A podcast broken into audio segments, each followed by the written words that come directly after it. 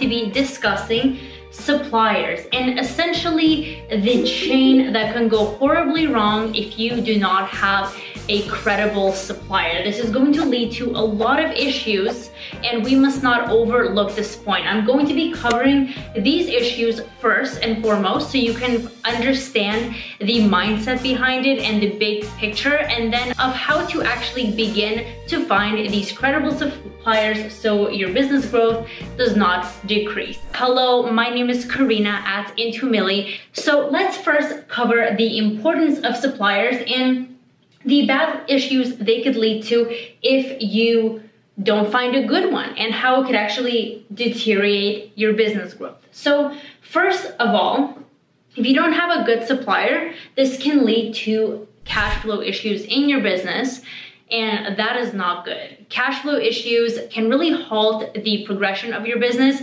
and how this happens is you might think how are these even related? So Cash flow issues become when you have a really long lead time, maybe a shipping time, maybe they are other delays in product manufacturing. So it's really important to talk to a supplier that understands your business needs and can actually get the product out to you and see you as a priority. I mean, I have talked to literally hundreds of factories and I have been selling on Amazon for two years plus now. So I have quite an experience with contacting suppliers and I teach all my students to really, really take this into consideration, take this very, very seriously because if they don't, they can end up with really long lead times. They can end up with bad products. Um, which is point number two, low quality products for a high price if they don't know how to negotiate correctly. And then in turn, that leads to low reviews. All of this combined leads to a stop in the growth of your business. And that really takes a long time for you to come out of because the best supplier, they will have a shorter lead time, they will prioritize you, they will respond to you very fast um, within a business days. So some people who, some suppliers that don't respond to you after a few days don't even bother continuing and doing business with them, right? And ultimately, all of this is going to catch up with you. Um, whether your shipment takes a while to get in and then it actually gets in, say the supplier offers you even a cheap rate and you go for it, but that leads to a low quality product, then you start to get back customer reviews, and that is a very, very negative feedback loop. So we do really want to do our due diligence when we look for suppliers, um, when we search for this. Of course, product research is a first priority. So if you are using um, AMZScout tools, which are extremely helpful, it's basically a pit stop for everything you need, right? You can find a good product using the web app. You can use their Chrome extension to analyze all the numbers. And then when you actually find the product, you can click the Alibaba logo and it will take you to actually show you the suppliers for that product and also their minimum order quantity. So it's a really helpful way to get started to kind of see the bird eye picture. And then as a starting step, after look and go dive deeper to make sure that all of your ducks are in a row and you are doing your due diligence. So do not go easy on the step. Of course, also don't go easy on product research. Do your due diligence there when you are researching with AMZScout and then use their tools to help you get initial suppliers.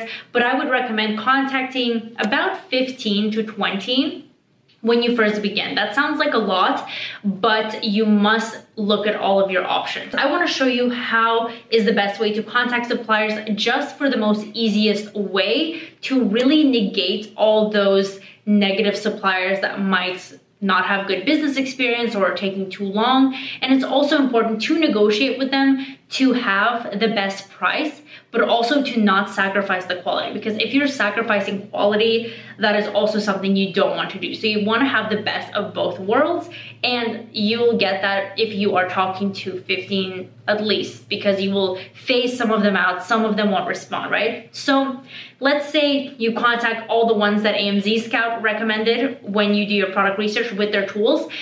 I do also strongly suggest doing it manually because it will give you more opportunities and more suppliers. So what you wanna do is type in your product. I'm just using an arbitrary bird feeder as an example. And then you go here and the first thing you wanna do is click the trade assurance and verified supplier. Now, all this does is that it gives you options. So trade assurance is essentially a safe payment method when it comes to Alibaba. It's almost as having your money in escrow and when the supplies, the product is ready to be released, then the money gets released to the supplier or actually they have access to it beforehand. But if anything goes wrong, you're protected there. I also strongly recommend never using a wire transfer, especially during the first few times or even more times working as supplier, just because when you send out a wire, you have no protection. So make sure you are protected with trade assurance and that you also pay with a credit card because that gives you an other layer of protection, right? And verified supplier essentially means that they are paying money to Alibaba, which is the platform that hosts all of their listings essentially. Um, that they want to be there. That's not too serious because anyone can pay, but it really helps because it lets you know that the supplier is serious. We also want to look at some of their other factors over here, and this is very helpful because it gives you a bird's eye view of everything they're doing essentially. So it tells you how long they've been in business. Yeah, some people are in it for a long time, 17 years, wow. It tells you that they're verified, that they accept trade assurance. It tells you their overall rating. And the most important thing, or one of them, is their transactions. And this shows in the last six months. So obviously, this is all relative because different categories do different amounts of money. Um, in a period, in a monthly period, and a yearly period. But you want to make sure that you're not going with someone that is doing, let's say, $1,000 worth of product sales uh, versus somebody who's doing, let's say, 200,000, right? Because clearly there's a huge discrepancies there. You want to go with somebody who's more experienced, that knows Amazon policies. That's not to say that suppliers that don't do a lot of money are um, not good suppliers, but you do want to go with kind of top of the line. There's several factors to consider, but you do want to look at this right here, 320,000 versus 520,000 um, in the last six months, that is a big, these are two different bird feeders. And although these price points seem like a big difference, it's still okay because both of them are clearly good suppliers because they're making money. But if we were to compare it to someone else, for example, this supplier here, he has no transactions, right? So that's a little bit alarming. Would you rather work with somebody who has, granted this is a different product, but I'm just using it as an example. Would you rather work with somebody that has over $300,000 or $500,000 worth of transactions versus somebody who has zero, right? That's a huge determining factor. Another thing you should pay attention to is the response rate right here.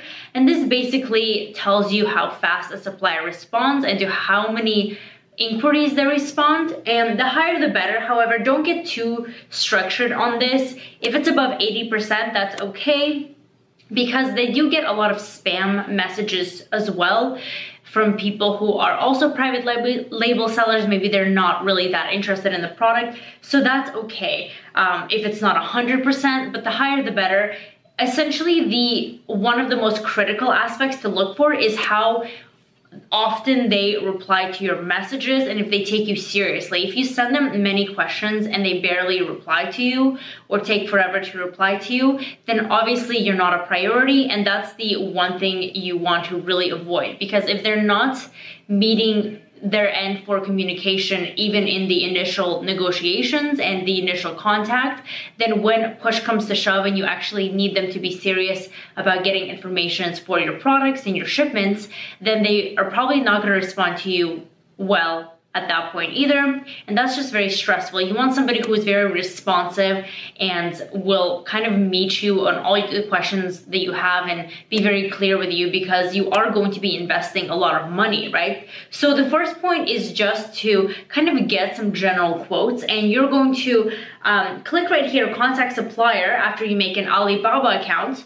and you're just going to put in a message requiring the quotation and things like that and they'll get back to you. So really pay attention to level of communication. Their english skills of course english won't be perfect and that's okay. You're just looking for a responsible supplier that's returning your conversation. And up here with the years this shows how many years they've been in business. So a lot of the times there will be first time suppliers for a year, that's not an automatic red flag. They could be good factories. They just haven't been on Alibaba for a while. Ideally, two plus years is a good um, starting point, but if they are around for one year and they have good samples and they are communicating with you well, don't say no to them because they can turn out to be a great supplier. It's really all about contacting them and you won't know until you actually start to contact them. And when you do, of course, take all of these things into account. Um, when you negotiate with them, you'll really get a feel for them. So you will know that if they have a short lead time, obviously, say a supplier there's two different suppliers and one they're the prices are the same and one has a shorter lead time. I would prefer the supplier with the shorter lead time just because that will stop any cash flow issues. As far as low quant uh, low quality products you can prevent that by either getting samples or really good photography or ordering a small test order. There's many ways to do it but good suppliers will understand that you're not trying to cut corners and that product quality is very important and because if it's not then it will lead to uh, low reviews and they want your long-term business. So some people are afraid of being scammed by suppliers. That's not really a valid concern because there's a lot of precautions you can take within alibaba and your credit card companies to make sure it's safe on the first end. And then for the future like i said they want your long-term business.